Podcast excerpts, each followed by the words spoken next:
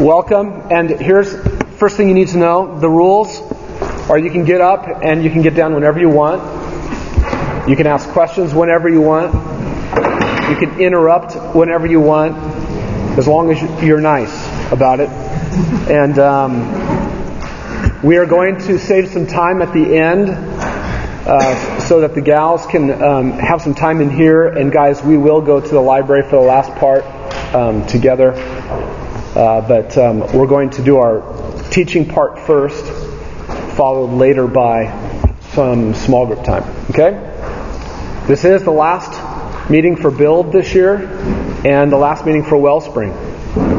So um, let's let's uh, let's pray, and then we'll talk through uh, some of the basics of what Build and Wellspring are all about. Okay? You pray with me.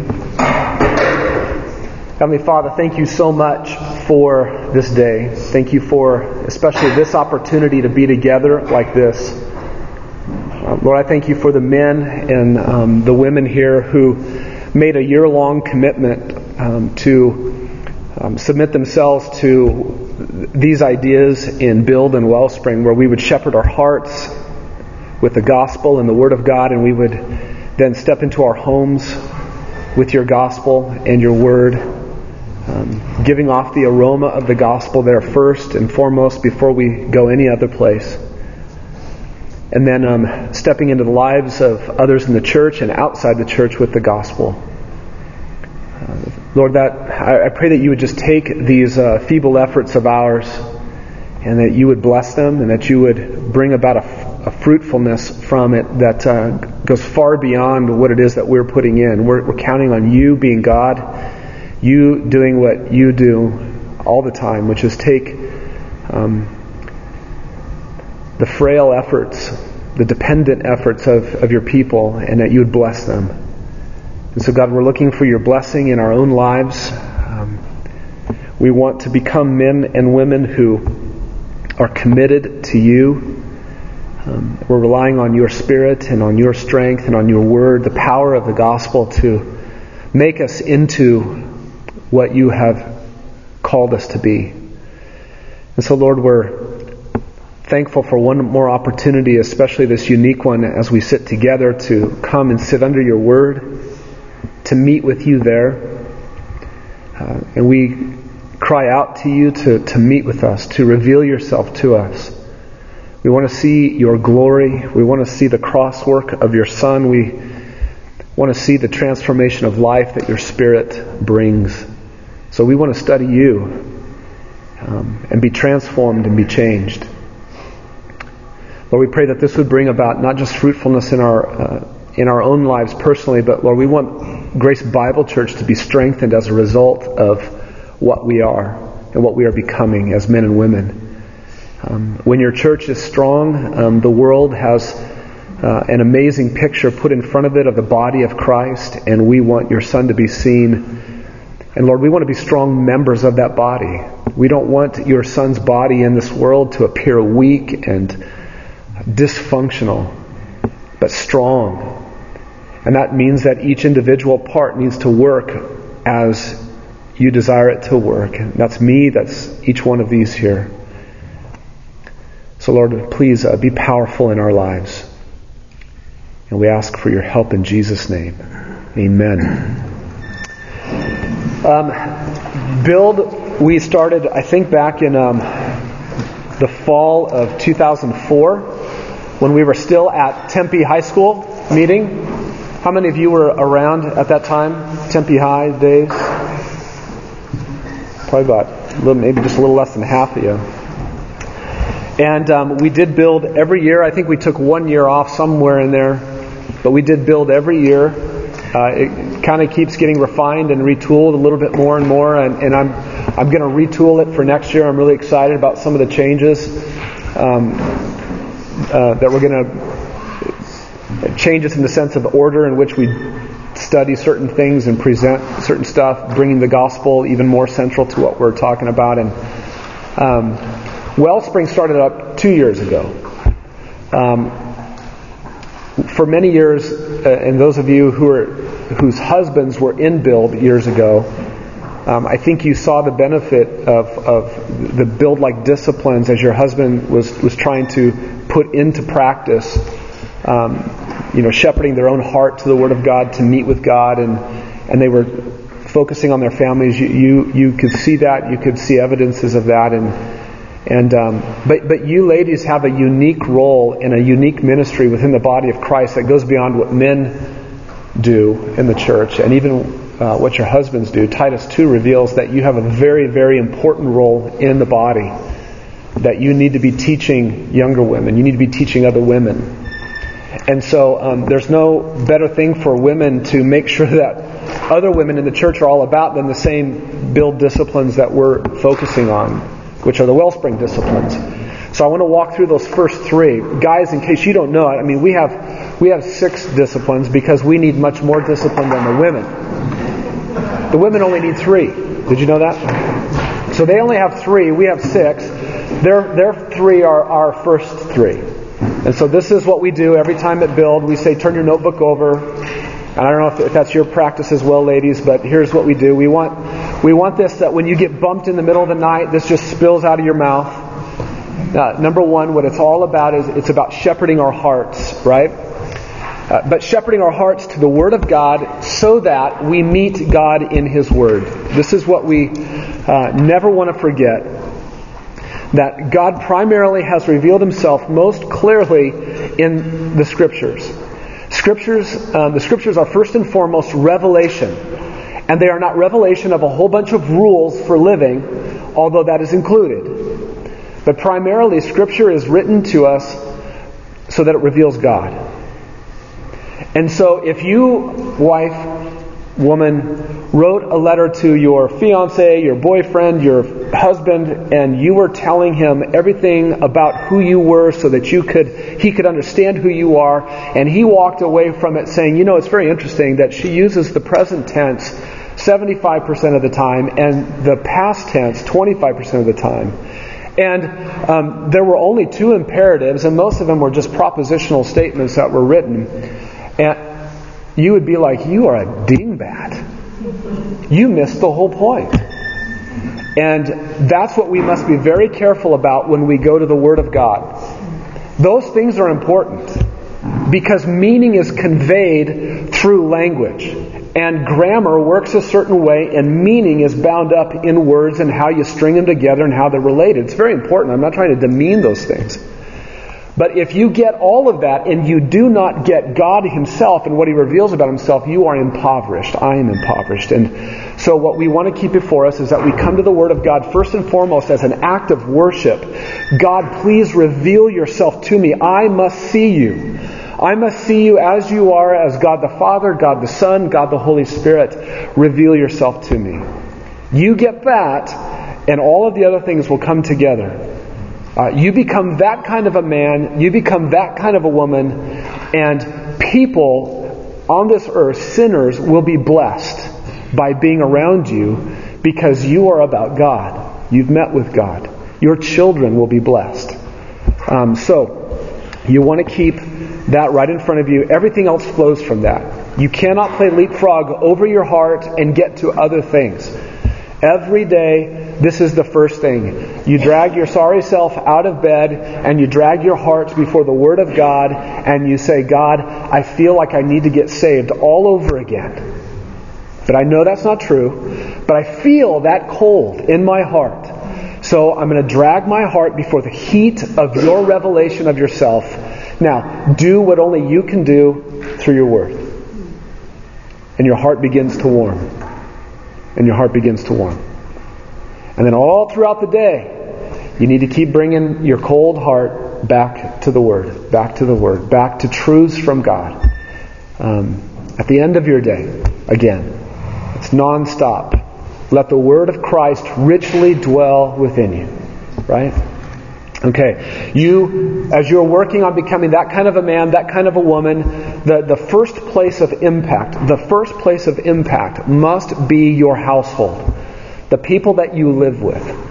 Uh, the people who live with you need to see, need to experience from you that you are a man of God's Word, you are a woman of God's Word, you are a woman who is after the God revealed in Scripture.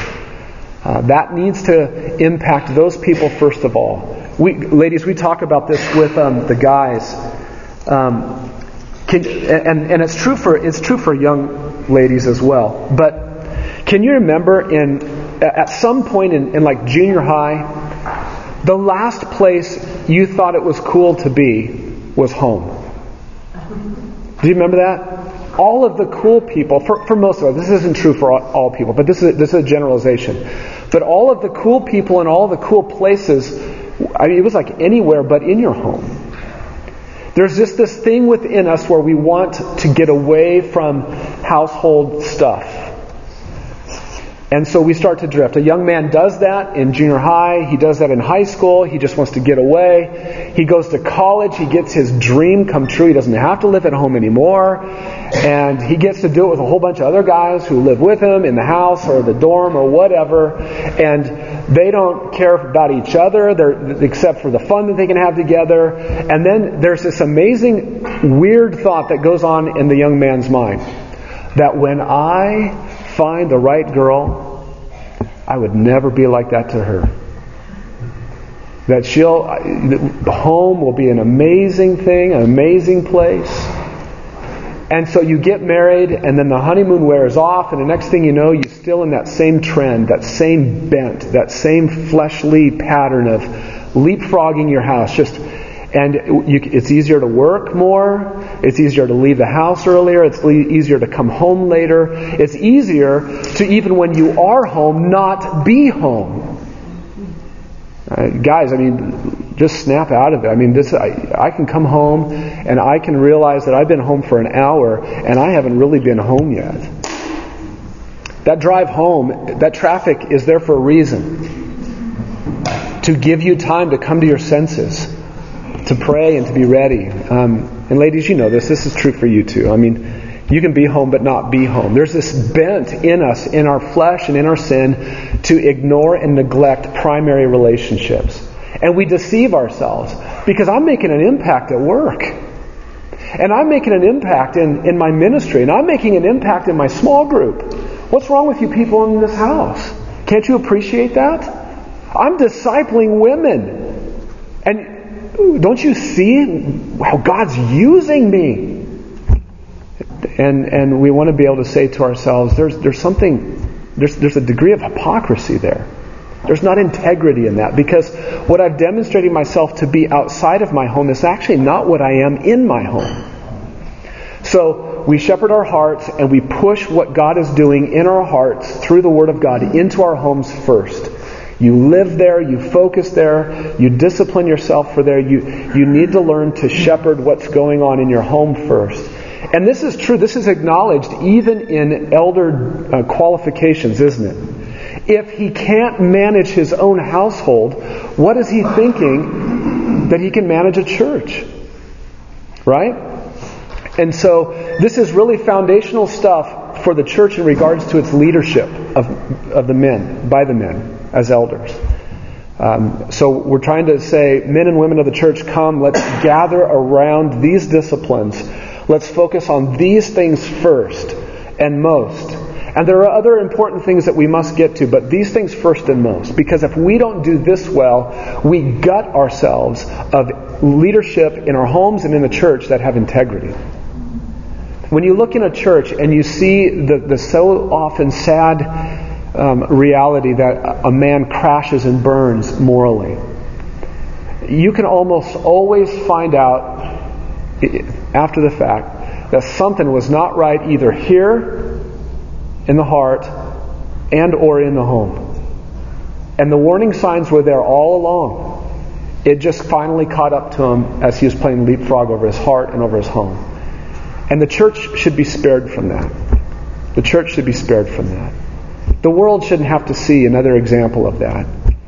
Um, we are what we are. We'll deceive ourselves in our sins, and we'll all stumble and crash and burn in some way, shape, or form. But we need to be laboring now against that flow, swimming upstream against that by the power of God in the gospel, with His Word, in the fullness of His Spirit as we shepherd our hearts and then our homes. You be that kind of man, you be that kind of woman, and you know what? You should step into the lives of other people, in the church and outside the church. Your life must come up against other lives. That's the third discipline, the ministry. You are ready to have a ministry among people. It's not strictly sequential that you must shepherd your heart, you do all of that, and you graduate from that, you get a diploma for it, you put it on the wall, and then you go into your home and you do all of that, and you graduate from that, and you get a diploma and you put it on the wall, and then you step out into people's lives. It doesn't happen that way. These things overlap. It's primary, though. It's primary. The thing that you must be working on most and most frequently is your heart your home, and then ministry does take place. And as you do that, you're going to be a blessing with the gospel to, to many people within the church and outside the church. Right? Now, gals, that's where you guys, um, your disciplines um, end there. What the, just so you understand, what the guys have added on to theirs is um, discipline four is the qualifications. The qualifications for leadership that are found in 1 Timothy 3 and in Titus 1. In 1 Timothy 3 and Titus 1, you have the qualifications for elders. In 1 Timothy 3, you have the qualification for deacons.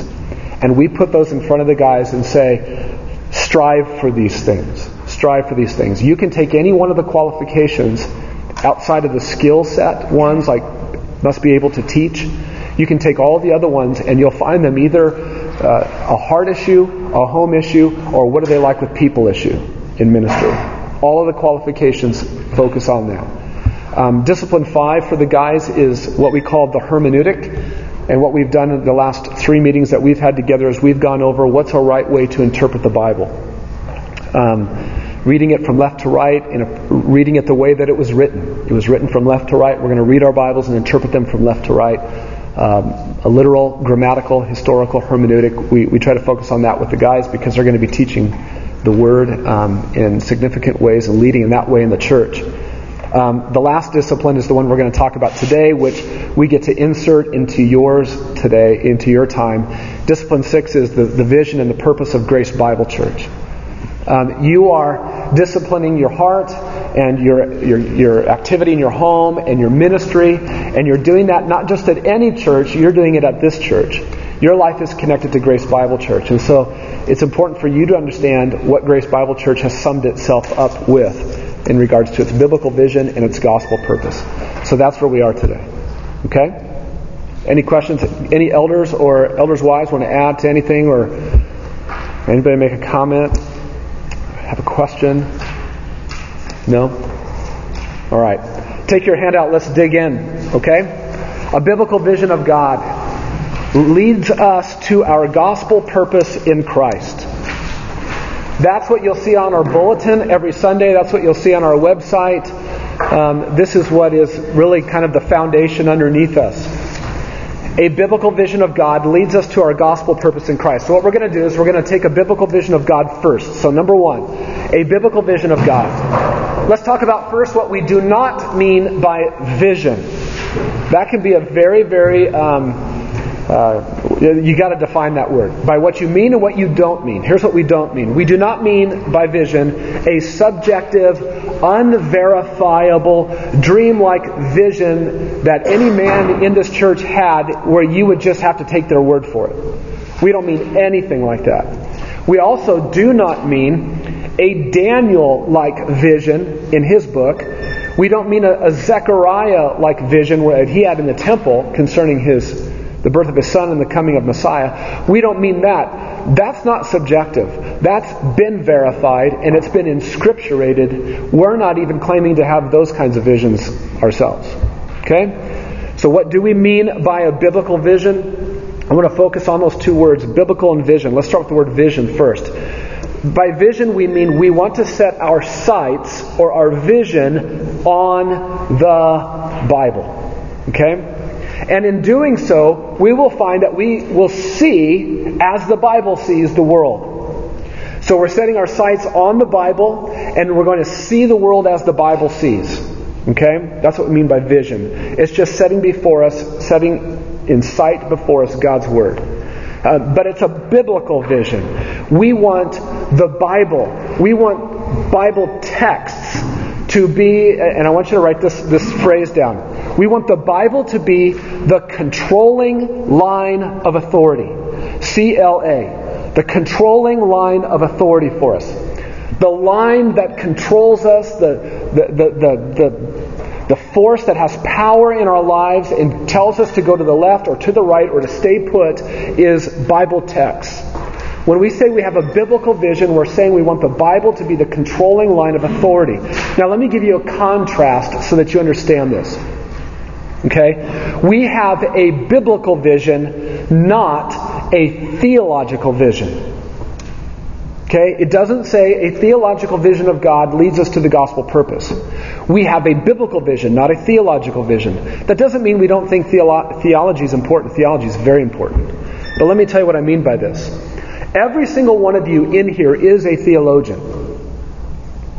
Because when you read your Bible text by text by text by text, you draw from that theological conclusions about God, theological conclusions about man, um, other kinds of conclusions about uh, salvation. You always do that, and then you find your mind starting to organize those ideas that you, those conclusions you, you just drew from Scripture.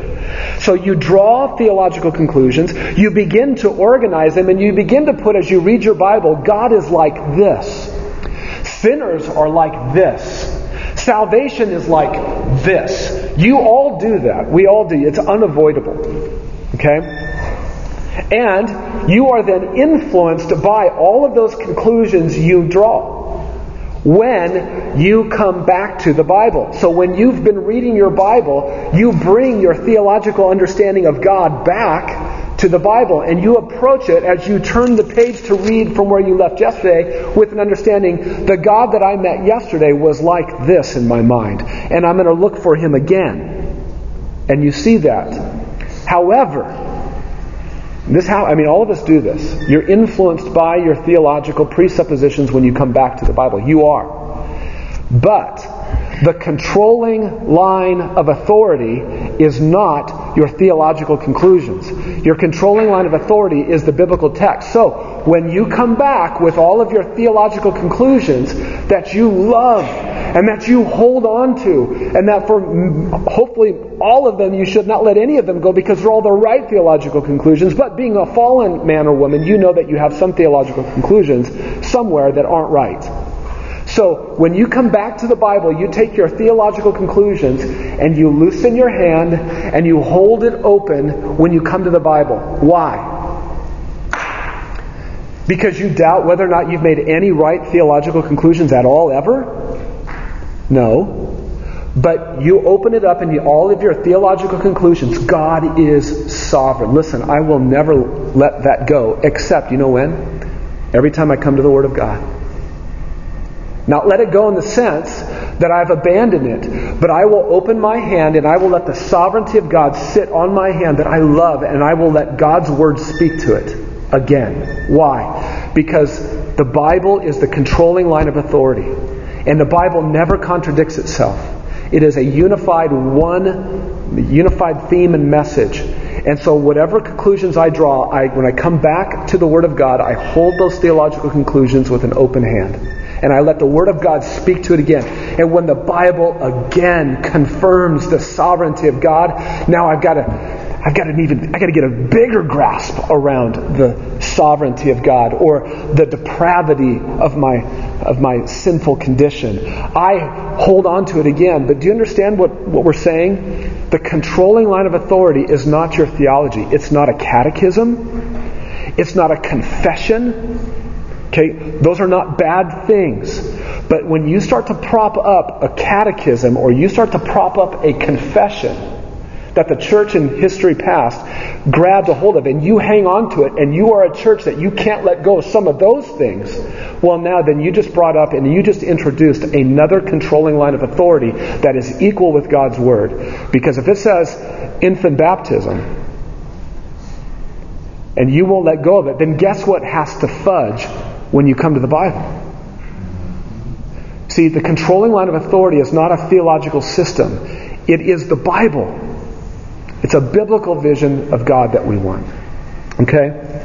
Um, and it's a biblical vision of God, just as we said. The emphasis is on God. Look, when you read your Bibles, please notice with great accuracy and conviction creation. You've got creation in the early pages of your Bible, and then please note with great accuracy that God begins to work through a people called Israel. And then watch with great accuracy how He gives them Mosaic law at Mount Sinai. And then watch with great accuracy as, as a king like David comes. And then with great accuracy, notice that the church gets formed in the New Testament. And then watch with great accuracy the end of all things at the end of it. Watch all of that. But if you get all of those things and you miss primarily God, then you've missed the whole point. Because what is creation without God?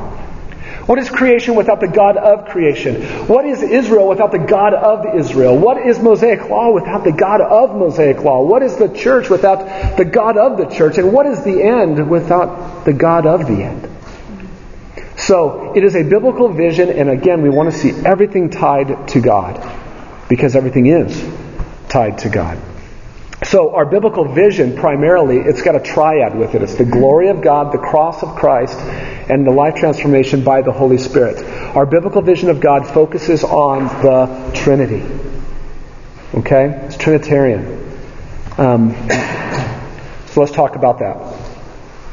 The glory of God, the cross of Christ, and life transformation by the Spirit. Glory of God. Uh, this is probably where we would locate, well, it, not probably, it is. This is where we would locate the Father, um, God the Father. Although we're not trying to say, as you'll see in just a moment, we're, we're not trying to say that Jesus doesn't have glory. Okay? We're talking about the glory of God, and, and the Father gave much of that glory to His Son. Um, I encourage you as you read through your Bible year by year, because you never stop doing that, right? You just you can do it at different paces in different ways. Uh, I'll tell you what I'm trying to do this year. I'm trying to read 10 chapters a day. Um, and it is so challenging because I, my mind, look, I, I, usually read four chapters a day, and um, my mind will wander by the time I'm on the fourth chapter, uh, and I got six more to go. I'm trying something different because that'll take me through the Bible, I think, three times in a year. Uh, next year, I might do it not that. But the point is, you're always working through the Bible. As you do that, look for the word glory. Just look for the word glory. Don't cheat and get a concordance and look for the word glory and just write them all down. Here they all are. Don't cheat. You'll rob yourself of the, the, of the, of the blessing of working from left to right through your Bible and, and just find the word glory. Put a little margin or take buy yourself a new journal and, and it's your glory journal. And write down all the passages. Okay? You'll be so blessed if you do that. What is what is God's glory? Here it is. It's God's weightiness. What is glory? It's God's worth. It's His splendor. It's God's impressiveness.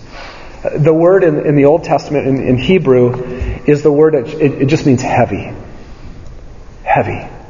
God is heavy. He's weighty. He's impressive. He's splendid. And that oftentimes is expressed, here's a key component with it, that weightiness, that impressiveness is expressed through light, oftentimes. Radiant, blinding, brilliant light. There's a sense in which it could be said that God's glory is His way of communicating Himself. God's glory is His way of communicating Himself because no man can see God and live. Right? John 1:18 says no one has seen God at any time. You can't see God in the condition you are right now in your mortality. You could not see God fully as he is, you would be done. So how are we going to see what he's like? He has weightiness that he wants you to see. And it'll blind you. If you get near that weightiness, that impressiveness, that radiant light, when you come down from the mountain, you'll be glowing. That was Moses, right? You will fall to the ground like a dead man. Isaiah, Peter, John. Okay? So God communicates himself to man in the Bible at different times in a weighty, impressive, radiant form that man has the ability to soak in. Okay? The, the Old Testament classic passage on this is uh, Exodus 33. I want you to turn there with me. Let's look at it quickly. Exodus 33 on the glory of God. Very, very sad portion of Exodus and chapter 32. Um, Moses has been up on the mountain writing out the law that God gives to him. He and Joshua start to come down and they're like, there's a, there's a, there's a sound of war in the camp. And they get a little closer and they go, that's not war. That's singing and dancing. And they come down and something amazing happened. They all gave their earrings and their gold pieces to Aaron and he threw it in the fire and out came a calf, he says. And he said, This is Yahweh who delivered you out. And that's chapter 32. And God says, That's it. I am not going with you. My angel will go ahead for you. And Moses in chapter 33 pleads, and he says, um, verse 12, you, see, you say to me, Bring up this people. But you yourself have not let me know whom you will send with me, because you told me you weren't going. Uh, and he, he just pleads with them. And, and God, and he says in verse 13, um, I pray you, if you, if I have found favor in your sight, let me know your ways, that I may know you, so that I may find favor in your sight. Consider too that this nation is your people. And God said, My presence shall go with you, and I will give you rest. And Moses affirms this. He says, If your presence does not go with us, just let this all end right here. Because what is Israel without God? Nothing. So, God, you must go with us. Um, look at verse um, 18. And Moses said, I pray you, show me your glory. And God said, I, I, myself will make all my goodness pass before you, and I will proclaim the name of the Lord before you, and I will be gracious to whom I will be gracious, and I will show compassion on whom I will show compassion. You cannot see my face, for no man can see me and live. And the Lord said, Behold, there's a place by me. I love that. Somehow he's confined himself to some part of his creation. He goes, There's a spot over here by me. Um, and you shall stand there on the rock. And it will come about when my glory is passing by that I will put you in the cleft of the rock and I will cover you with my hand until I have passed because you would just be done. And then I will take my hand away and you shall see my back, but my face you shall not be seen. So the radiant glory that's trailing behind him, Moses gets to see. That's the classic Old Testament text on the glory of God. New Testament teaching um, takes God's glory and begins to connect it to the Son. In John 1.14 it talks about uh, we beheld His glory. In John chapter 12 verses 37 to 41, um, John lets us know that it was Isaiah who saw Jesus' glory. The glory he saw in Isaiah 6 was actually the glory of Messiah Jesus. Luke 9 28 to 36 is the glory of God in the Son at the Mount of Transfiguration. It's very interesting. Uh, a few disciples go up on a mountain, like we just saw where Moses was, and next thing you know, Moses is on that mountain, and also Elijah. So you've got the law and the prophets with Jesus, and Jesus' clothes become whiter than any launderer on earth could ever make them, and his face is just exploding with this brilliant light. He's being revealed in all of his glory. Um, Luke 20, uh, I'm sorry, Matthew, verse 16, or chapter 16, verse 27 is all about um, Jesus comes in the glory of his Father for judgment. And chapter 24 of Matthew, verse 30 is Jesus' glory as he gathers his elect from the four corners of the earth. And Matthew 25, verse 31, it's all about Jesus' glory and the sheep and the goat judgment. And then you get all the way to the end of the Bible in Revelation 21, and the, and the, the New Jerusalem um, is all about God's glory that illumines it. There's no need for the sun anymore. It's just all about God's glory, and the Lamb is the lamp. So from Exodus, the beginning of your Bible, all the way to the end of the Bible is about the glory of God. That is a primary theme as you read through the Bible. The Bible, you would conclude as you read it, is about God's glory. His weightiness, His impressiveness, His splendor. Practically speaking, so what? It's about the glory of God. What do you do practically speaking? Here's what you do you position yourself daily to drink in the glory of God in Scripture. Do not jump over that. Don't miss that. Drink in the glory of God in Scripture daily. That's what the practical implication is. You need to be more like Moses and say, um, as you get out of bed and you rub the sleep out of your eyes and you open this and you say, Show me your glory. I want to drink it in. We talk about God's glory this way I want to glorify God in all that I do. And that is very true. But glorify is a verb, it's something you do. And if you want to be best equipped to do that verb, to do that action, if you want to be able to glorify God best, the first thing you need to be is one who has drank in the glory of God in Scripture. What if you never did that? What if you never soaked in the glory of God in Scripture and you wanted to glorify God with your life? Do you think there'd be an impact? A connection? What if you did? What if your goal every day was, I want to drink in what God has revealed of Himself and all of His impressiveness, and I want to glorify God? See the connection? Don't miss that. Okay? Um, let's talk about the cross of Christ. Christ's death related to God's glory. How is Christ's death related to God's glory? In the most amazing way possible. This is just this is fascinating.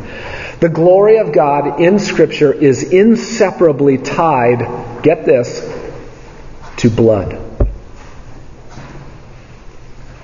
The shed blood of an innocent substitute. Did you know that? See, well, what's the proof of that?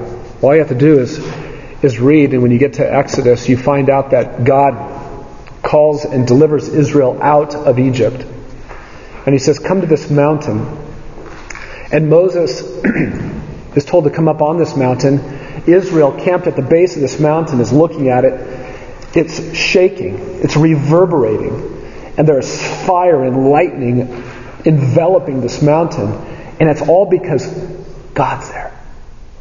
In all of His glory, God is enveloping this mountain. This mountain is shaking under the impressiveness of God on the mountain. And God says to Moses, Please come up. I have a pattern that I want you to see. And it's a pattern for what's going to be a tent for you.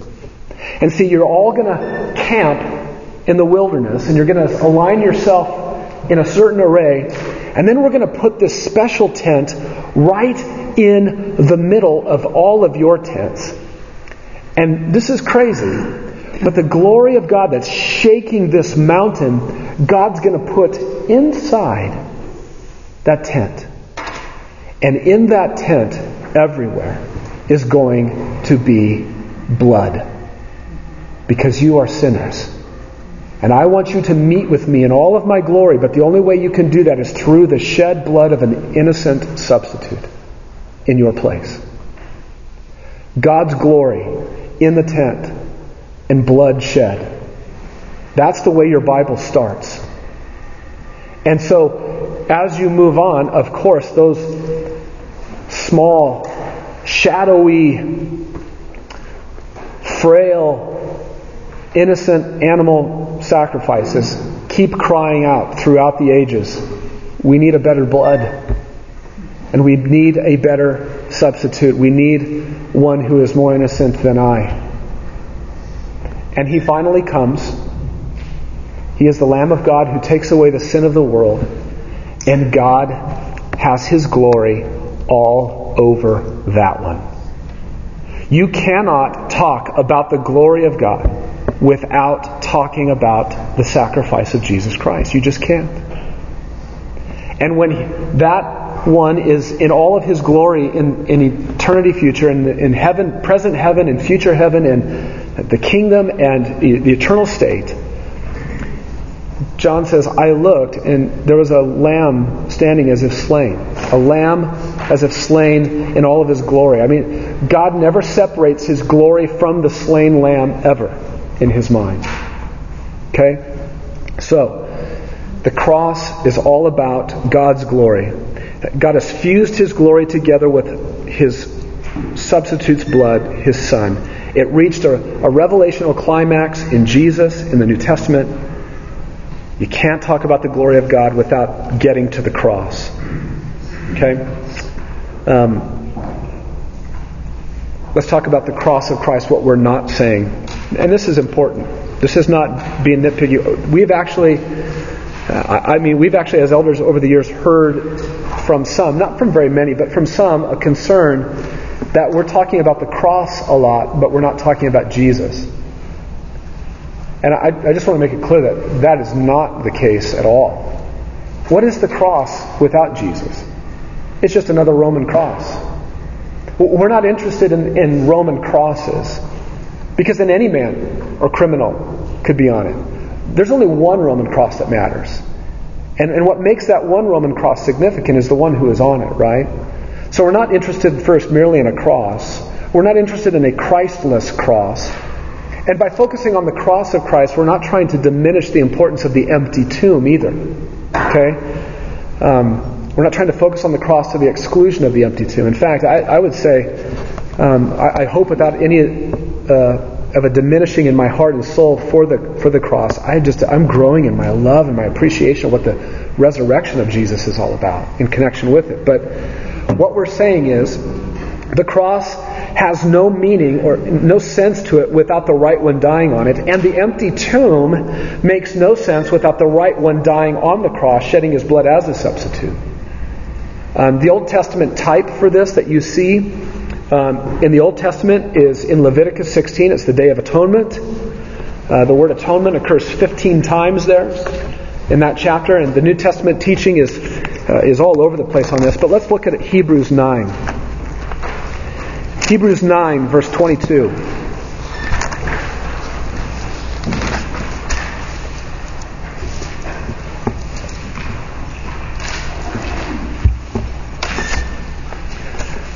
In fact, let me back up to, to verse um, 18. This will, this will tie into what we talked about in regards to God coming and dwelling into a, a, a tent.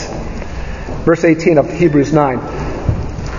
Therefore, even the first covenant was not inaugurated without blood. That first covenant was the old covenant, and it was inaugurated with blood. That was an important part of it, because God's glory was attached to it.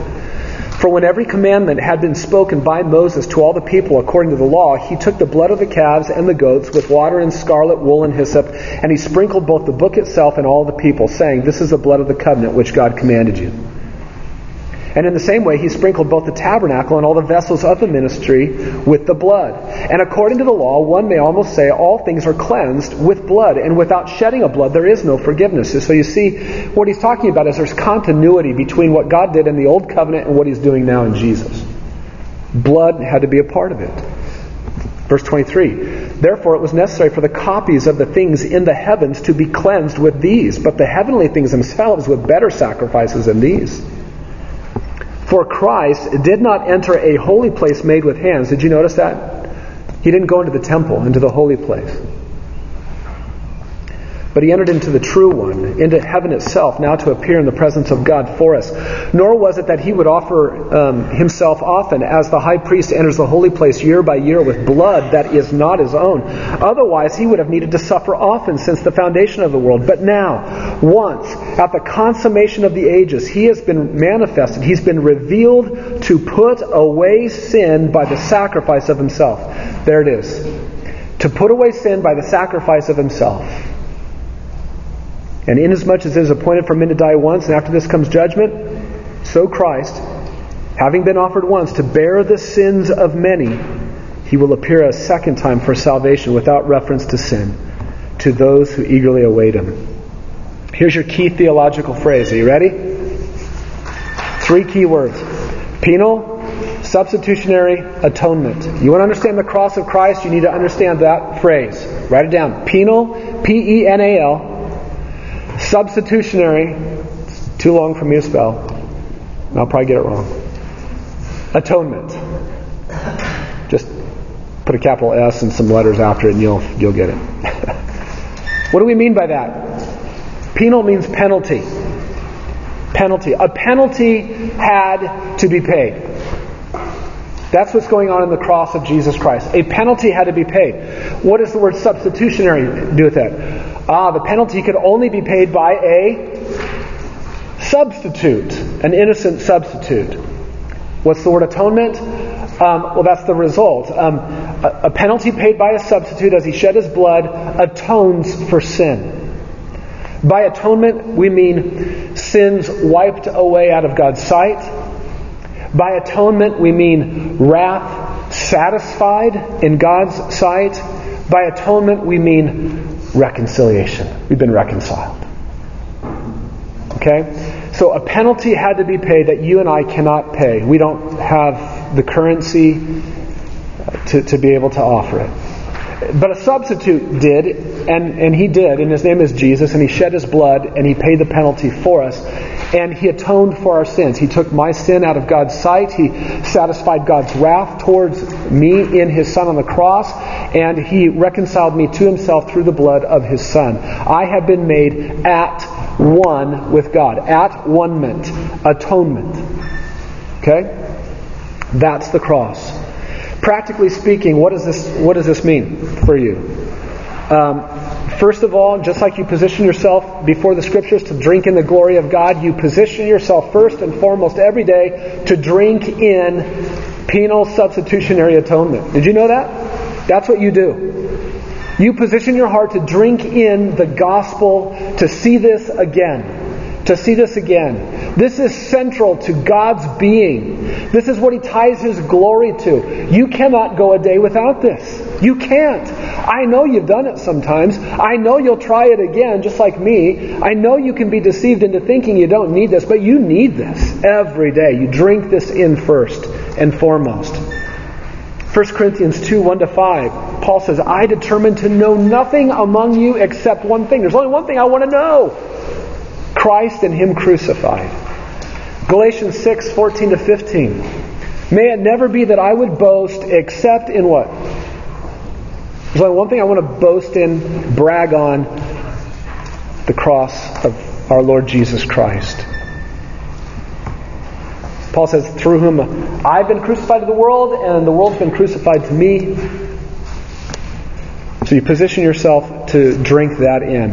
And that leads inevitably to the third part of the triad, the transformation of life by the, by the Spirit. Um, you cannot, when the glory of God in the cross of His Son touches a life, guess what happens? Everything changes. Everything changes. And this is the role of the Holy Spirit. What is His role in all of this? It is to apply the work of Christ on the cross to the life of the one that God is saving. That's His work. It happened historically in time. God's glory came to a revelational climax in the substitutionary sacrifice of Jesus at the cross 2,000 years ago, and my life went on for 19 years um, at the latter part of last century and I, it had no connection with my life. Until somehow the Spirit of God took my sorry life and touched it with the gospel. And it didn't happen, and tra- change in my life did not happen until the Holy Spirit did that. And it's the same that's true for you. The Holy Spirit seals us. Ephesians 1 13 to 14. He is the pledge of our inheritance. God inherits us. He's the down payment that says, don't worry, God has you. You're His.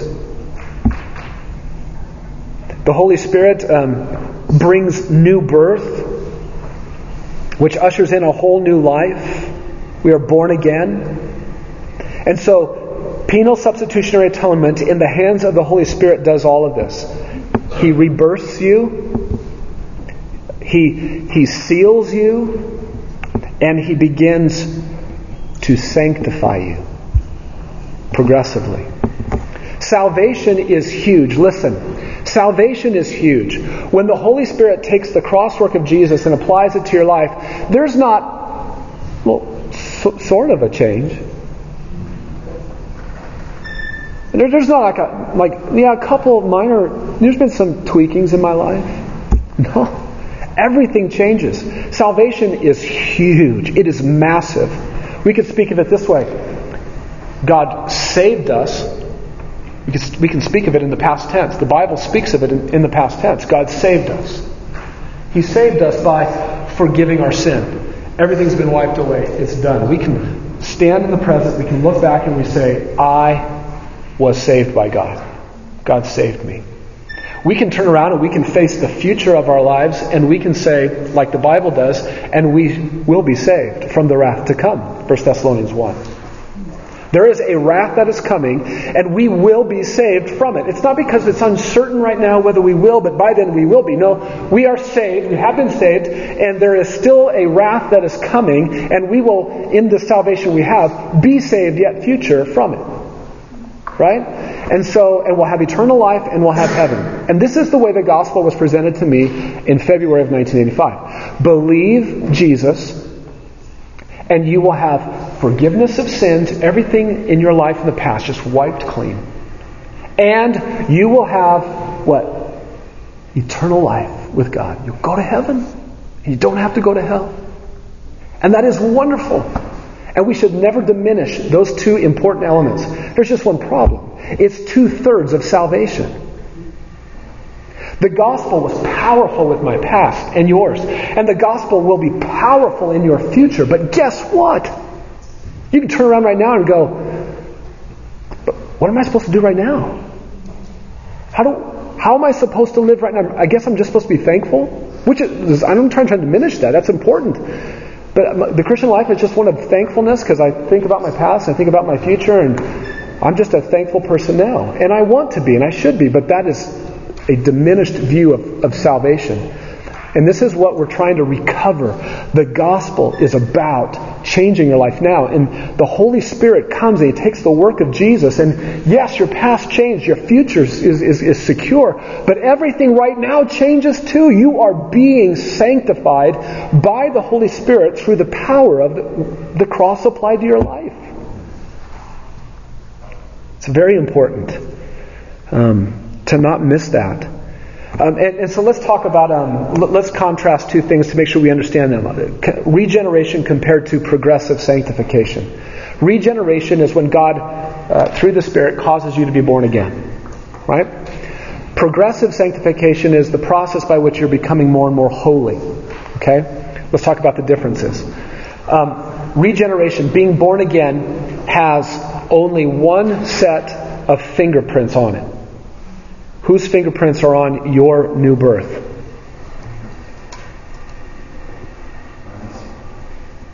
It's either yours or God's. God's, right? Glad we have that all clear now. That's very important. okay? There's only one set of fingerprints on your new birth. Those are God's. Progressively being sanctified has two sets of fingerprints on it God's and yours. Let me give you another one. Justification by faith alone has one set of fingerprints on it. God declares righteousness. Okay? But sanctification, progressive sanctification, has two sets of fingerprints on it. All theological, not all theological errors, but a theological error will come anytime you what? The minute you think that sanctification has only one set of fingerprints on it and it's done, you'll talk to people who actually will believe, there's not very many of them around, but who actually believe that they can't remember the last time they've sinned. There's some cults like that because they view it as I have been saved from my sin. Or you'll come across, we're more this way and influenced by this, that somehow getting into the salvation that God has is more of a, it's more of a process. See, I, I need to, I need to put my fingerprints on some good things that I need to do. And hopefully over time, God will look at that as I'm working with Him and He will, over that process, um, accept me. See, that, that's, those are equal opposite heresies. Okay? No, there's only one set of fingerprints on the new birth, but there's two sets of fingerprints on sanctification. Um, the new birth is an event. It happens. In time, it's an event. It's not a process. Progressive sanctification is what? a process. It takes place over time. It is not an event. And the Holy Spirit is, those are his roles. Now, it, it, it, so happens that a lot of times the, the, the, Spirit of God, what He gets focused on by the church is, is His gifting. And we're so thankful for God to give us gifts by the Spirit, and He distributes to each one just as He wills, that He is sovereign over the gifts that are given. But if all you focus on is His gifts, and you don't understand how He caused you to be born again, and you don't understand His role in your fight for holiness, you are, you are not ready for the day. Right? So we need to come back to this primary work. There's an Old Testament um, teaching in, in, anticipation of the Spirit of God in Jeremiah 31, uh, 31 to 34. You have God's promise to the house of Israel and the house of Judah for a new heart in the new covenant that is coming for them. Um, you have in Ezekiel 36, verses 22 to 32, you have the promise of the Holy Spirit there. In the very next chapter in Ezekiel, in chapter 37, you have the dead bones that are on the ground and they begin to rattle together and they begin to come together and form themselves. And there's tendons and ligaments that start to form and attach and muscles and, and a whole army of, of men that come up from that. And um, God says in verse 14 of that chapter, I will put my spirit within you and you will come to life, Israel. And remember, you have this even kind of this cryptic idea of, of what the Spirit of God does in, in 1 Samuel 10 when um, Saul has been, is going to come across the prophets in the Old Testament. And, um, and it says that the Spirit came upon him. Listen to this. This is 1 Samuel 10 6. Then the Spirit of Yahweh will come upon you mightily. This is Samuel telling Saul this. And you shall prophesy, and then be changed into another man. That's not what the New Testament, that, that's not the New Testament's teaching on being born again and being progressively sanctified by the Spirit. But it certainly is interesting to watch in the Old Testament that when the Holy Spirit comes upon Saul, he becomes a new, he's a different guy. Now we get the fullness of that picture in the New Testament, right? When the Holy Spirit comes upon us in salvation, in the new birth, and progressive sanctification, we are, we're new people. We are new people. New Testament teaching on the Spirit, John 3. Jesus teaching, you must be born again. Um, go to Titus 3. You're in Hebrews 9. Just go back to Titus 3 for a moment, verse 3.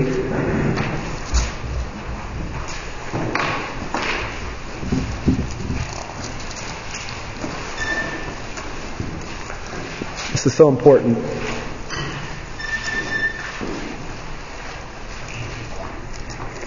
Titus 3, verse 3. We, we also once were foolish ourselves. Do you ever remind yourself of that? Do you ever remind yourself that as a because that's what Paul's doing. He's writing to believers and he's reminding them what they were. It's not. It's not. Look, if all you do is live in what you used to be, that's bad. That's not what Paul's doing. But watch what Paul does. We also once were foolish ourselves we were disobedient, deceived, enslaved to various lusts and pleasures, spending our life in malice and envy, hateful, hating one another. But when the kindness of God our Savior and His love for mankind appeared, He saved us. Not on the basis of deeds which we have done in righteousness. He's saying there weren't two sets of fingerprints on His saving work in your life. He saved us, not on the basis of deeds which we have done in righteousness, but He saved us according to His mercy. How did He save us? By the washing of regeneration and renewing by the Holy Spirit. There's the Holy Spirit's role to wash with a washing of regeneration and renewing. That Spirit is the one that He poured out upon us richly through Jesus Christ our Savior. Do you see how triune salvation is? He poured out upon us that Spirit through Jesus. God poured out that Spirit on us through Jesus. He did it richly so. So that being justified by His grace, we would be made heirs according to the hope of eternal life. So there's the salvation event talked about. Now look at this. But this is a trustworthy this is a trustworthy statement and concerning these things I want you to speak confidently so that those who believed God will be careful to engage in good deeds. Where do the good deeds come in? After the work of the Spirit, initially to cause you to be born again. And he's saying, look, I'm, I'll remind you about this, but listen, you better be engaged in good deeds because that's what the Spirit of God does in you, right? 2 Corinthians 5:17 um, If any man is in Christ he is a new creature the old has passed away. Behold new things have come. Romans 8 verses 10 to 13 but if you live by the spirit you are putting to death the deeds of the body. Galatians 3 verses 3 to 6 having begun by the spirit are you now thinking that you can be perfected by the flesh? You continue to need the spirit. Did you know that? 1 Peter 1 2, you were chosen, dot, dot, dot, by the sanctifying work of the Holy Spirit. What does this mean practically in regards to the Holy Spirit? Daily position yourself in front of God's Word to remind yourself of your need for the third member of the Godhead. That you need Him desperately. You, you, you were begun by the Spirit now, you may not have said, you know what, I, here's my conscious effort. My, here's my plan. I know I've begun by the Spirit, but I'm going to perfect it in the flesh now. None of you would probably say that intentionally. But guess what? All practically speaking, we, we do that at some point or another. And through our neglect of the Spirit of God in our lives, we begin to do that. We're just living in our own strength. We just do the good deeds that we're supposed to do. We say no to sin on our, on our own. We say yes to sin on our own. And, and we're weak. So position yourself daily before the Word of God to see your need for the Holy Spirit to, so you can express to God in prayer your dependency upon His Spirit. Um, the Holy Spirit is, is the forgotten member of the Godhead of people of our theological persuasion. Um, he is the forgotten member of the Godhead. Or it's his gifting of the members of the body that gets all of the airtime. And we can't miss his primary, his foundational work of applying the cross in time to your life and my life. You can't miss his constant support for your sanctification. You need to be pleading for God for fullness of his Spirit for continual transformation every day. Being thankful to God for his Spirit. That's the first part. That's the biblical vision of God. Um, let's talk about the second part. The biblical vision of God leads us to our gospel purpose in Christ. Um, what do we mean by a gospel purpose? What, what we mean by that, we're, we're very intentional on all of those words. Biblical vision, gospel purpose. Why do we use the word gospel now and, and we've constrained it down from Bible, which is all of the Bible, to gospel. One theologian, I forget who said it, and I love the phrase. He says the gospel is the crown jewel of the Bible. Right? It, it, in one sense, it, it's not accurate to say this, this book is the gospel. This book contains the gospel. This book reveals the gospel from beginning to end. Um, but the gospel is something unique within it. So why are we calling it a gospel purpose? What we're doing when we say that is, is we're recognizing our place in redemptive history in which we live. Let me, let me give you some contrast. We are not in Abraham's day. What was God's charge to Abraham? Leave your father and your father's home and go where? Go to the land that I'll show you. That's not the charge that we live under, is it? We do not live in Israel's day. Um, we're not called to go dispossess nations in a land, take it over, and occupy that land and live there. Um, who are we? We are the church in Scripture. And yes, like Abraham, like he had a unique purpose, and like Israel had a unique purpose in God's redemptive plan, we too also have a unique purpose in the gospel of Jesus Christ. Um, why are there similarities? Why, there are similarities like that. Adam had a purpose in God, and Abraham had a purpose in God, and Moses and Israel had a purpose in God, and the church has a purpose in why why are there similarities like that? Why is there continuity from my Old Testament through to the New? Because the one thing that never changes from the old to the new is God. And He's always working. He's just working through a different set of people at a different time. And oftentimes, what he does in being the continuous God through Scripture is he discontinues some things. Did you know that Adam and Eve had certain things they could eat that Israel couldn't eat? That we now can eat again. Some things change. How he regulated Noah, how he regulated Moses and Israel, and how he regulates us, it changes. The specifics of that change. And we, what we're saying is we're under the gospel. And we have a gospel mission and a gospel purpose that we live for to advance as the church. So we have a gospel purpose. Um, and Jesus in the Gospels, in, in the four uh, Matthew, Mark, Luke, and John, he reveals that he was primarily after a triad with them. So there's a triad in our biblical vision, there's a triad in our gospel purpose. What was Jesus primarily after with his disciples? Drawing them in, building them up, and sending them out. Right?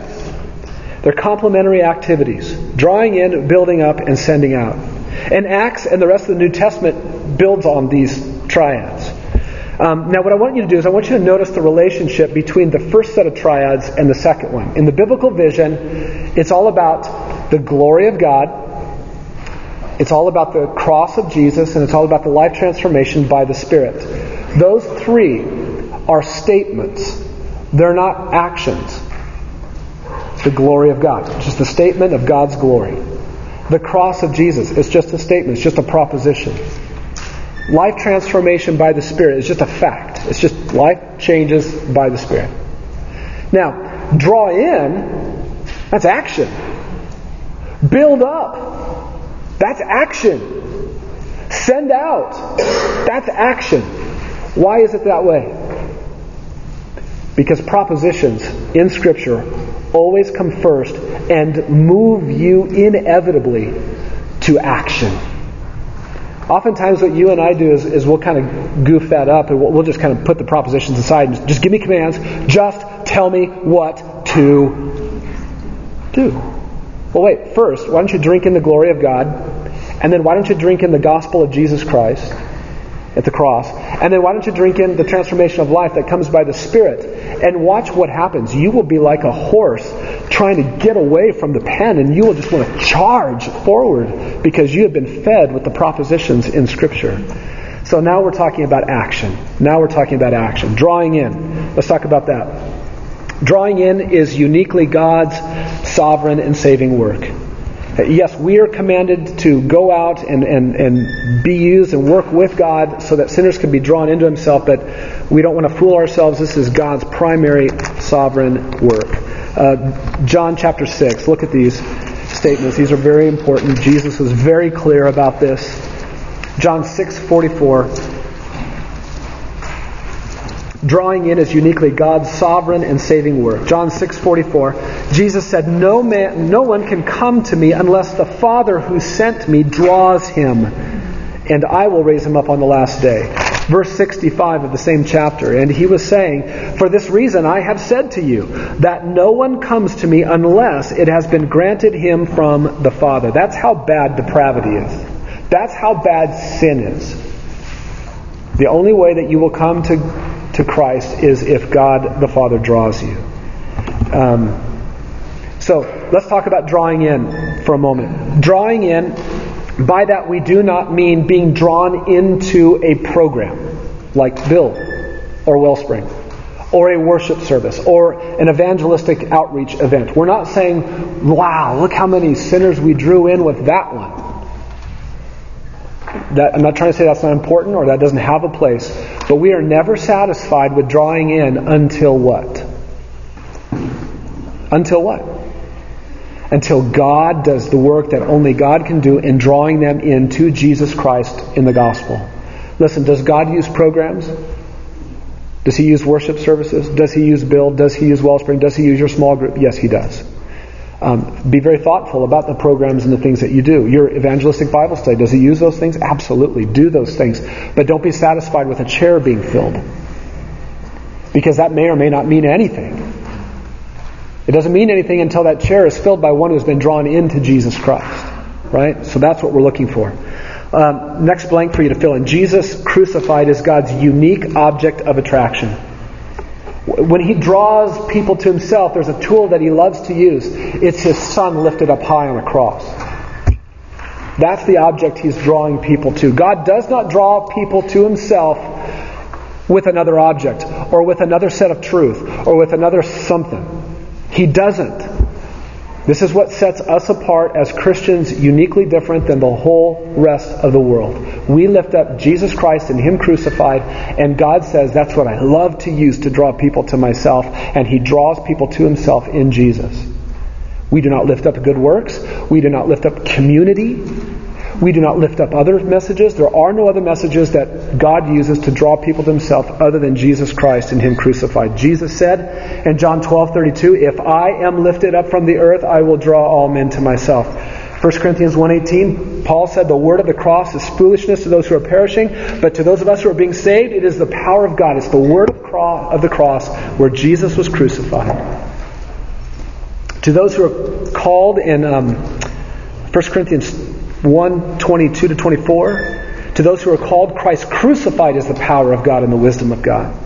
In 1 Corinthians 2 1 to 5, your faith must rest not on the wisdom of men and what they do and how they try to program and how they try to scheme. You don't want your faith resting on that, but on instead the power of God. Practically speaking, what does this mean? this is this is so helpful. Um, when you think about what God wants to do in terms of drawing people to Himself, you think this God, what do you love to use to draw people to saving faith in your Son? What do you love to use? Because whatever it is that you love to use, that's what I want to do. That's what I want to be a part of. That's what I want to go after. So if it's Jesus Christ crucified, that's what I'm going to use. That's my message. I have no other message.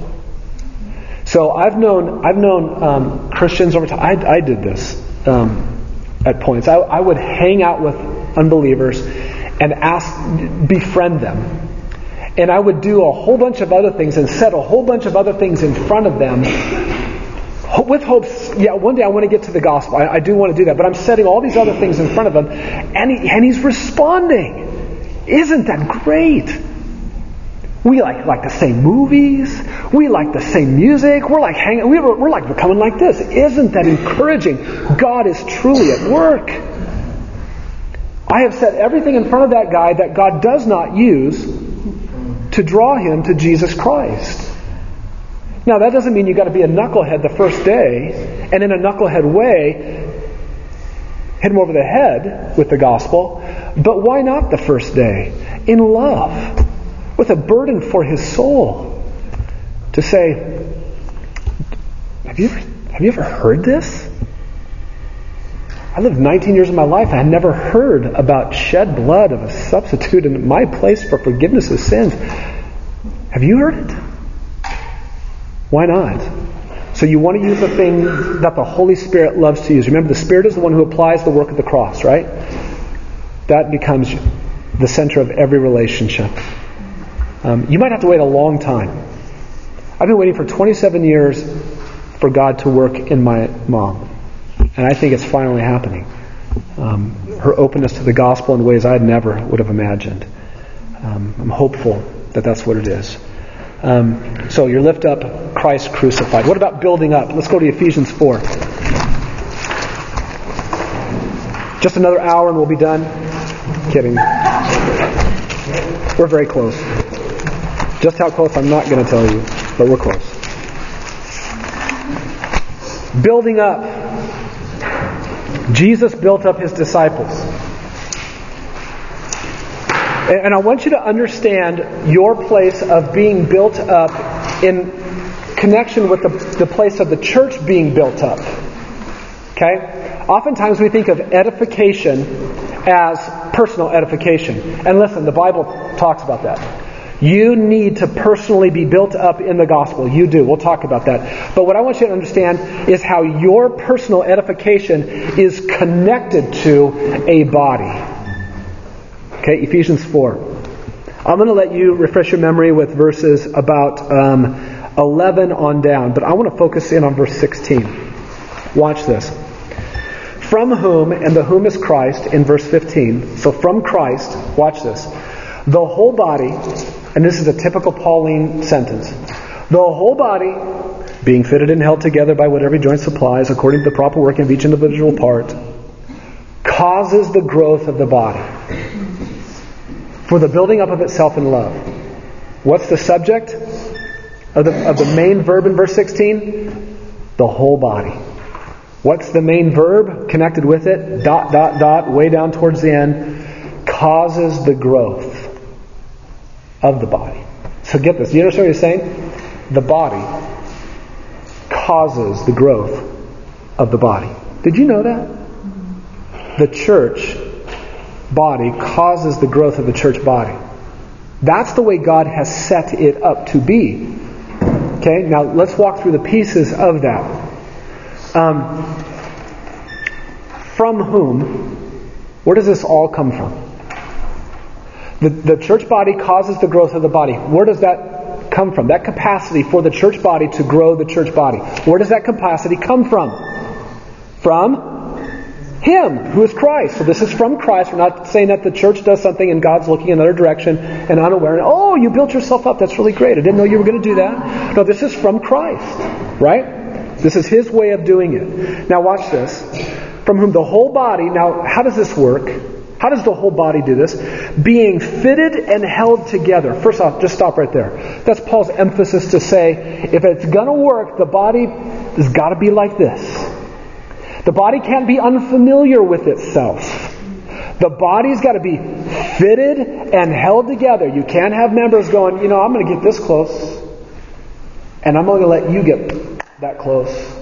No, the body is being fitted and held together. Now, how does it do that? How does it get fitted and held together?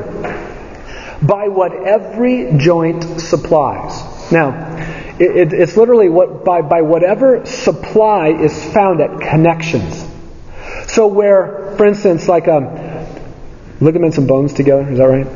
Thank you. Don't want to get tendons because that's with muscles and their stuff, right? So ligaments and bones touch. At that point, there's a there's a supply of there's a connection of supply. There's a connection of power. That's what Paul is saying. The whole body is fitted and held together by the power supply that is where pieces touch together, where members touch together. In other words, members have to touch one another because then a supply of power is there, and that's the being fitted and held together. God has determined that we fit and we are held together by our lives touching each other. Do you understand that? God puts a supply of power in our connection and we are fitted and held together. The body won't grow unless that happens. Okay? Now watch this. Verse 16. That's according to the proper working of each individual part. If this part right here, that's going to be connected to this part right here, when they touch, there's supposed to be a supply of power. If this part isn't working right, and it comes up and it touches this, guess what? It's trouble. And we see this all the time. When was the last, can you remember the last time that you were a, an actual trouble to the one that you were connected to. Each individual part must work according to the way that God says it must. That's you. That's you. That's me. But guess what? His intent is not that you just focus on the proper working of your own individual life. Your life is meant by Him to do what? Touch another one. What happens when your life touches another one? At that point of connection, at that joint, there's a supply of power. What does that supply of power do? It takes the members of the body and it helps them what? To be fitted and held together. Why is that important? Because the body causes then the growth of the body. Your life, you better shepherd your heart and you need to become whom you are in Jesus Christ. Also that you can put your life up against a bunch of other people's lives. Also that the church becomes what the body of Christ is supposed to be. Causes the growth of the body. All that is for the building up of itself in love. What a display of love when our lives touch like that and there's a power supply and we are fitted and held together, you cannot separate us. Nothing will separate us from each other in that. And the body causes the growth of the body. And the body of Christ is seen to be something uncommon in this world. Unless we just won't want to put our lives together. And if we don't want to put our lives together, you know, what? we look like the Elks Club or something. I don't know. Building up. Practically speaking, what, what do you focus on most? Do you focus on your own personal building up? Or do you also focus on the building up of the body? What I would want to encourage you with is don't stop focusing on your own personal building up. Just add to it that, oh yeah, as I'm built up, my life needs to touch other people's lives. Are you in a small group yet? Look, that's not the only way that your life can come up against somebody else's life in the body, but listen, you need to be in a small group sitting together with a bunch of guys on Thursday night this last week talking about how we're going to shepherd our hearts in regards to our sin was a point of connection and supply that I needed, that you need. Put your lives together with others in the body. If you need help with that, you can come talk to me or Jacob. I'd be more than happy to help you as well. Any of the elders would. Lastly, sending out. Drawing in to be built up to be sent out. What's the connection between these? Um, as you're drawn in, God does not draw you into His Son in the gospel and say, you know, whether or not you get built up or get connected to a body, it's not important to me. But you'll find Christians who think that's okay. I, I saw an article this last week that's talking about a, a movement where it's not the church, uh, but where young people are leaving the church in groves, the body of Christ, because they're disillusioned. They've, and this is nothing new. I mean, this has been going on for ever since the beginning. Uh, but they go to this other gathering and this other event in, in key cities across the, the nation, and um, and so they're they're teaching each other that it's okay to be drawn in, but I don't have to be identified and connected with a local member, a, local body of Christ. I, I don't know if they, they focus on the big capital C church. Well, look, we're all connected to that. But I don't even know what that means. I don't even know how to. My connection to that is, a, is the supply. That's not what Paul means because he's going to start talking later and he's going to say, listen, speak truth, each one of you, with his neighbor. Stop lying to one another. Forgive each other.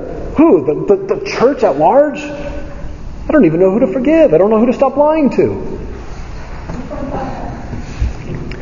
You get drawn in in the gospel in order to be built up in a local body. And some of us, now listen, listen, because this is, this is where a lot of us forget. We get drawn into the body to be built up, and God doesn't stop there. Some of us like that. I like the idea of being built up. That's, that's good. It's, I, I'm all about body life. But guess what? All of that's for a reason. What? to be sent out. Now, everybody's sending out looks a little different, but everybody is a sent one. Everybody is a sent one. God has always been a sending God. In Exodus, he says, I will send you Moses. In Isaiah, he says to um, Isaiah, whom, whom shall we send? In Jeremiah, he says, I will send you to them. They won't listen to you, by the way, Jeremiah. Ezekiel, he tells them, I will send you. You get to the New Testament and God says to John the Baptist that he was sent. So God is always thinking, I just, I'm just a sending God. In fact, I sent you my son. I am a sending God. Guess what a sending God does when he saves a sinner? A sending God makes a sinner into a sent one. He doesn't know how to make anything else. He doesn't want to make anything else. Jesus Christ was sent by his sending Father. Read through the Gospel of John and look for the word send or sent. You'll find it used about 50 times in the Gospel of John. Did you know the Holy Spirit was sent?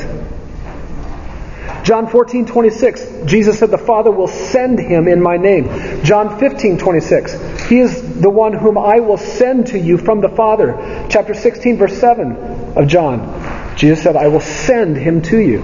Okay, so let me get this straight. God the Father is a sending God. The Son was sent by God the Father, and the Son and the Father send the Spirit. The, the Spirit is the one who applies, the sent Spirit applies the work of the sent Christ from the sent Father into my life, and I can think of myself as being drawn in and built up but not sent out?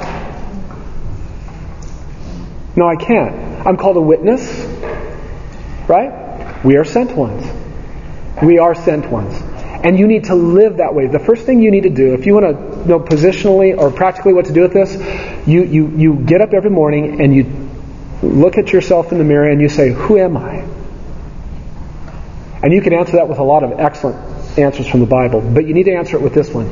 Today, I am a sent one of Jesus Christ. God, I am going to today be interacting with people who are shorter than my kneecaps in my home. I am a sent one to them.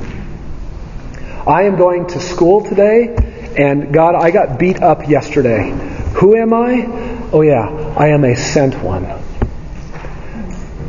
I can't find a job, and so in the meantime, I, I work at the convenience store.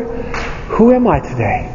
I am a sent one. You wake up in your tent on the mountainside of Papua New Guinea, and the rain has been washing through your tent all night, and you wake up and you don't have a mirror to look in, and you say, Who am I? I am a sent one of Jesus Christ.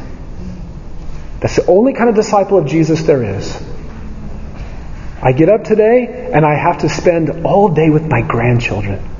Who am I? I am a sent one of Jesus Christ. I'm going to church today and I'm going to fellowship with the body. I'm going to worship with the body. Who am I? I am a sent one among them. That's who we are. We proclaim Jesus as sent ones everywhere we go.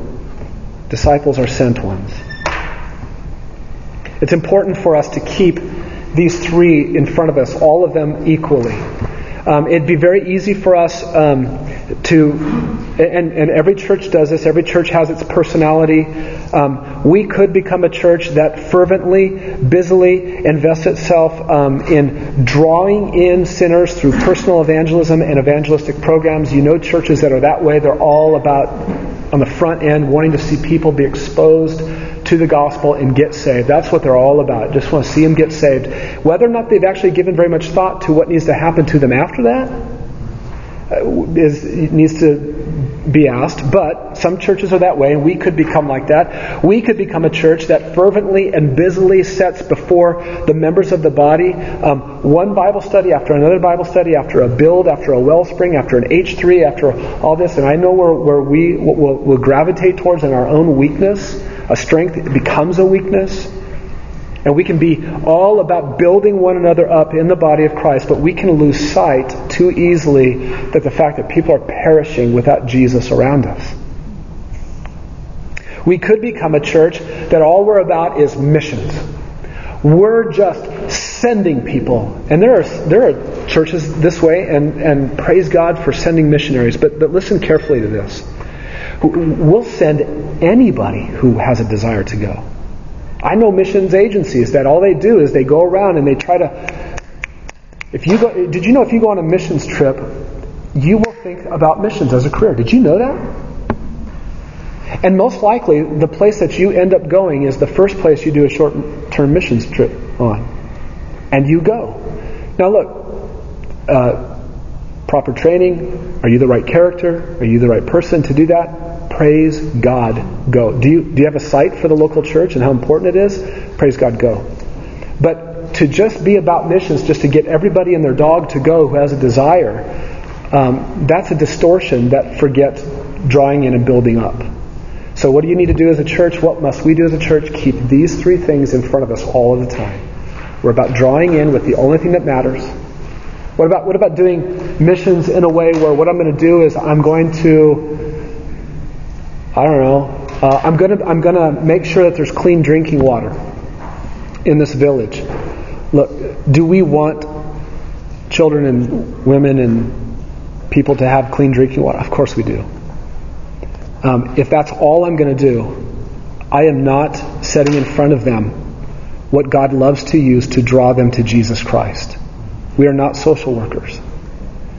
We care about the person in totality, but we are about the gospel of Jesus Christ, the proclamation of the gospel. When Peter went into the temple in Acts 3 and he healed a man, and then he got in trouble, what were they upset with? Stop healing. Stop your social work in the temple. No, it was shut up. That name, uh uh-uh. uh Why did the enemies and the adversaries of Jesus focus in on that because they know what the power is in that. I wonder if we know, the church sometimes know, what the power is. And guess what? What you're going to find out tomorrow, if we get to it all, is um, they go back and they pray and they say, Help us to speak boldly while you continue to do miracles and signs and wonders. Peter's not opposed to healing people and bringing good to their life. Physical good. But it's not about that, first and foremost. It's about the gospel. Okay? So we need to focus on these three things. So, um, and I want you to think about the centrality of the gospel finally in these three pieces. Drawing in. You, you, can't be drawn in apart from the gospel. You will never be built up personally or in the body of Christ apart from the gospel. And you are, should never be sent out unless you are sent out with the gospel. So it is a gospel purpose. You understand? A gospel purpose. Drawing in with the gospel, building up with the gospel, sending out with the gospel. So, a biblical vision of God leads to a gospel purpose of Christ. The biblical vision has three propositions, not told to, commanded to go do anything. Just soak in these things. The glory of God, the cross of Jesus, life transformation by the Spirit. You do that, it will lead you inevitably to action. Focusing on the gospel like that in, in Scripture will not lead you to a static life, a dormant life. You will not hibernate.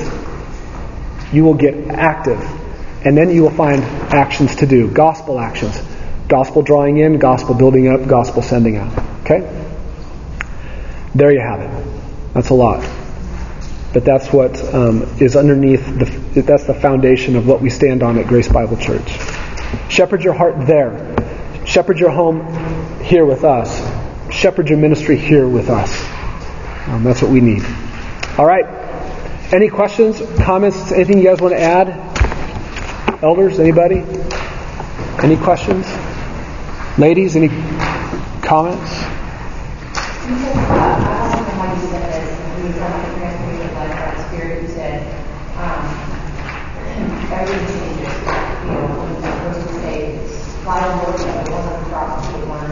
That God is saving.